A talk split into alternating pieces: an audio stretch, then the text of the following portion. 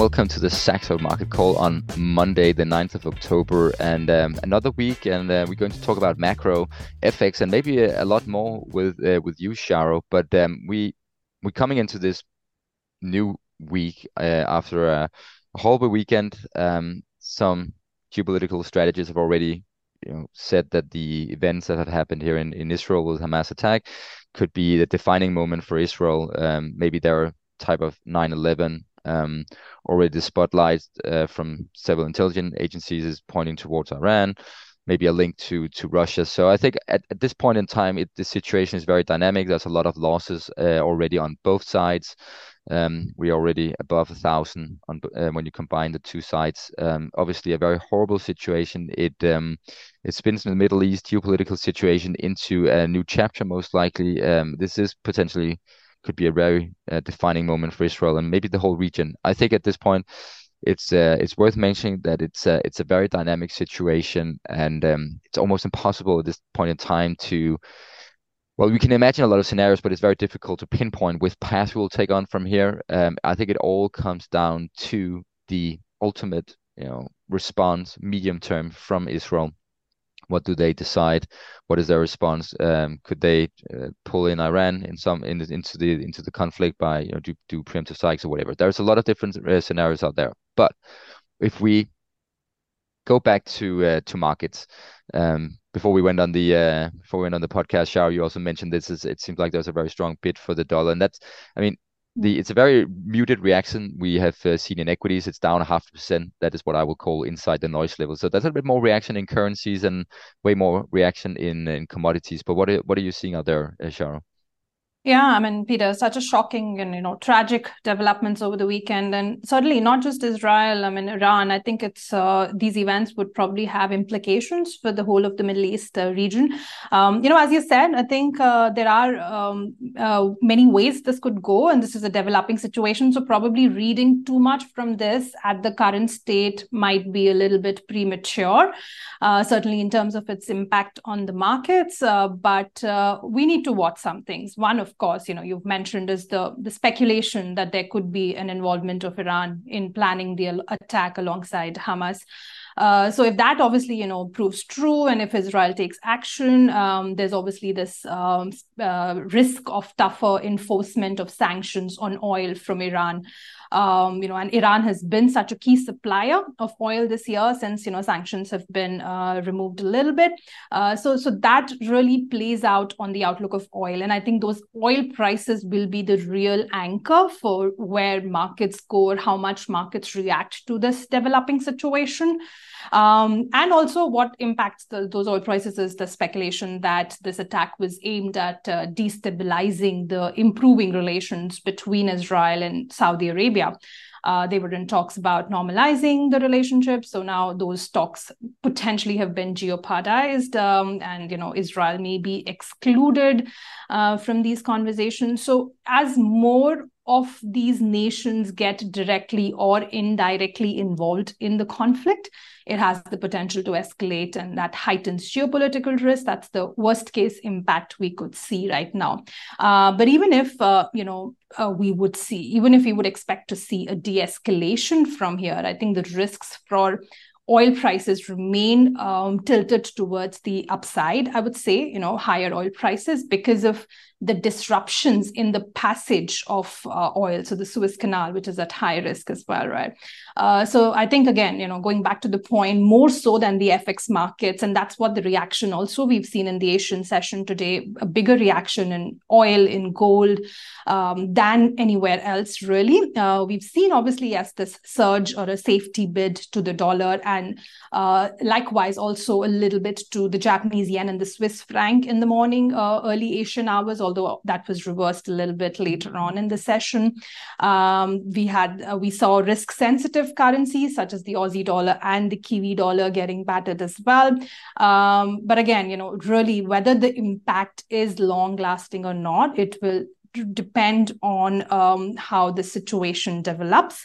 Um, I think uh, potentially if it becomes um, a, a, threat to that energy situation right now, I would think it would have repercussions for Europe. Um, you know, given again we are at that um, cusp of a winter, uh, you know, season, and then there are obviously also risks about Russia or Ukraine, you know, being in some way um, involved in this situation as well. So, so I think FX wise, particularly this turmoil in energy markets is really key. Uh, we did see a bid because of that to the NOK uh, in the morning, uh, again in the Asian hours today. Um, Canadian dollar was also a little bit resilient relatively, uh, but everything's quite muted. I think for now, it's uh, safe to say that there is a bid to safety, and that's why investors could particularly find it the easiest to take refuge in the US dollar but like you've said you know again it's it's just a, such a developing such a fluid situation uh, that we just need to kind of just keep an eye out for how it develops from here. Yeah, exactly. And I, I, just to pinpoint a little bit of a concrete uh, um, return developments. Um, so on the uh, on the Brent crude, we are right now as we as we we speak, Charu, we are up three percent on the Brent crude from uh, from the Friday close, and we were up as much as five percent. So that is obviously the key focus. Um, and there's no doubt that the the current development situations could potentially reroute um, logistics routes on um, crude oil. Um, some uh, shipping companies might not take the risks to the Suez. risk obviously could be going up there as well. so and and then I think it overall also. I mean, normally we speak a lot about macro and, and FX today, but today is a special day uh, given the developments and the events of the weekend. Uh, but we have to talk about as well the on the equity side. You know, being defensive makes sense. Maybe the very large uh, mega caps, those with a high quality business, will be bit a little bit like a safe haven currency, like the dollar. Uh, defense and cybersecurity baskets most likely could see a bit in today's sessions from from these events. So uh, those are some of the things to uh, to keep in uh, to keep in mind as we uh, as we progress um, from here. Um, but you know, Charu, the, we um, maybe it's also time to uh, reflect a little bit back on because last week was quite interesting on on the the whole um you know, the, the, the narrative around the the Fed, right? So we had a huge steepening of the long end of the yield curve in in the U.S. And then we on Wednesday we had that ADP figure that was significantly weaker than expected, the weakest it had been since early 2021. The market completely reversed on the narrative. Uh, yields were coming down, and then got with then we got the non-farm and then everything yeah. flipped back again and we now we sort of okay status quo a little bit. What is the prevailing narrative right now? And and, and how should we interpret what is going on with the non-farm and, and overall the us economy as it relates to what will happen happen to the fed policy? Uh, just before you go i just want to uh, quickly highlight as well that just from one week ago what has happened and also with the events over the weekend the SOFR contracts are now pricing in four rate cuts sorry, four rate cuts next year instead of three. So we're already seeing a, a development in that. Yeah, I mean, you know, the narrative really is that yields are being highly sensitive to any kind of labor market data, I would say. The kind of reactions we saw to the JOLTS openings data last week and then to ADP, as you mentioned, completely reversing that. Uh, and then non-farm payrolls as well, pretty choppy because, of course, we saw that pretty uh, blowout headline number was double the consensus estimate really. And the highest monthly gain 336,000 new jobs added in the month of September. It was the highest since January uh, so it was a very uh, you know strong hawkish message on the headline.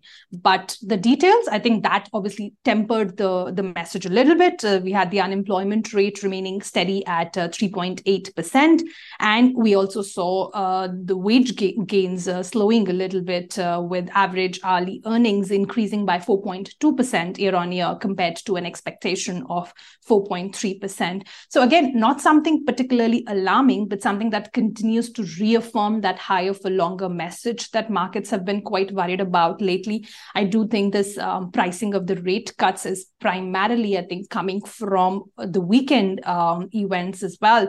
Uh, but if you just look at it uh, from the jobs or the labor data perspective, it was uh, a pretty broad based gains in the services sector in that NFP print.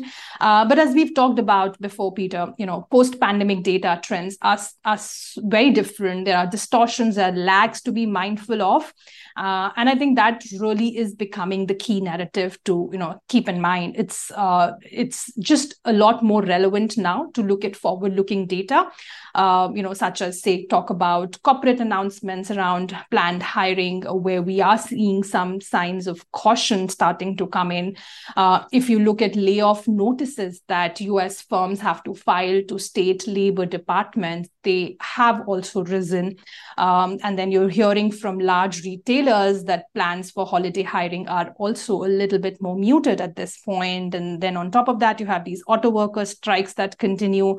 There are those shutdown risks that are also still there. Um, you know, they've been pushed forward a little bit, but uh, you know, mid-November we we might be again talking about those shutdown risks. So uh, the all of these things obviously temper that strong hawkish message that came across from a, from the headline NFP print. And then this week, certainly, I think uh, the big focus will be the US CPI data. We get the inflation print um, and uh, energy prices, the, the way they have been in the last month or so, oil prices spiking higher, even food prices likely to again con- contribute to uh, some further gains for US inflation uh, for this month again uh, you know, there is obviously a risk that we could see uh, a firmer print, and especially, I mean, for the core print, there is obviously that uh, slowing rents that could have a cooling impact. But uh, there's also still some sticky categories in the core inflation metrics, such as car insurance or hospital services and the likes. Uh, so there's a lot of um, you know confusion about where, whether we do get that clear disinflation trend back or not. Um, so there is obviously, like I said, you know, there's a risk of hawkish tremors coming out from that CPI again uh, this week.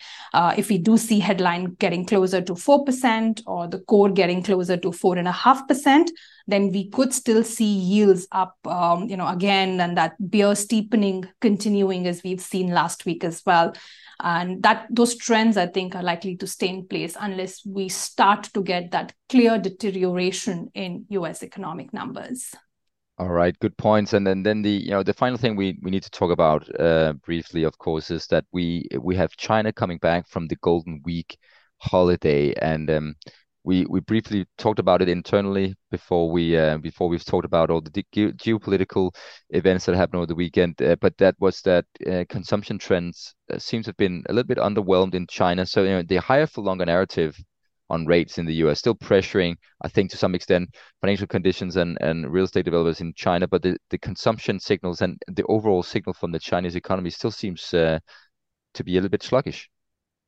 Yeah, absolutely. I mean, there was a lot of um, hopes that uh, once we get on the other side of this uh, eight day Golden Week holiday, we could at least bank a little bit more on the recovery in consumption that could potentially, to some extent, offset those dire messages that we continue to get out of the property sector, particularly in China.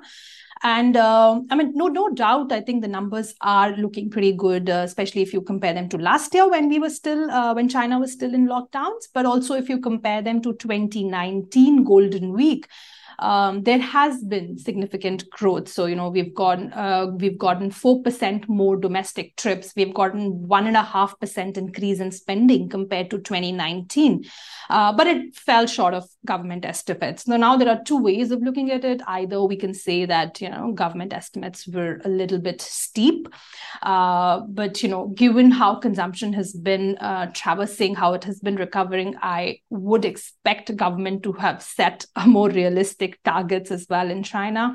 Um, and if you look at uh, you know international travel or border entries and exits as the ministry really measures it, uh, that was quite an underperformance. It was 15% less. And, you know, so overall, I think consumption trends are a little bit underwhelming at this point. Um, and it, you know, brings us back to the point that as long as we have that property sector overhang, uh, to really get a strong consumption tailwind, I think that remains really difficult. So again, you know, we'll see these increasing calls for further stimulus uh, in China uh, potentially, uh, and the focus shifting back to what we're seeing on the property sector. Right. So uh, China still still in focus, and I think that's a wrap on today's um, today's podcast. So in the week ahead, take note of the uh, the very dynamic and fluid situation in the Middle East, how it impacts the gold commodity markets, in particular the oil price. Also, the dollar seems to be a bit. We focused as well that you know on short end of the yield curve makes sense at this point. Defensive posture in equities. Look for themes like uh, defense and cybersecurity, and then of course we uh, we talked about the uh, the developments in the U.S. economy post the FM, uh, sorry the non-farm payrolls and how that could influence uh, the Fed's decision making going forward. And then finally, of course, China still being weak. Notice those calls for uh, for more stimulus to take place. Um, yeah, and otherwise, we'll just uh, say safe trading out there, and uh, and we'll be back with the, the podcast tomorrow, where we when we'll be talking fixed income with Althea Spinozzi. Thank you for listening.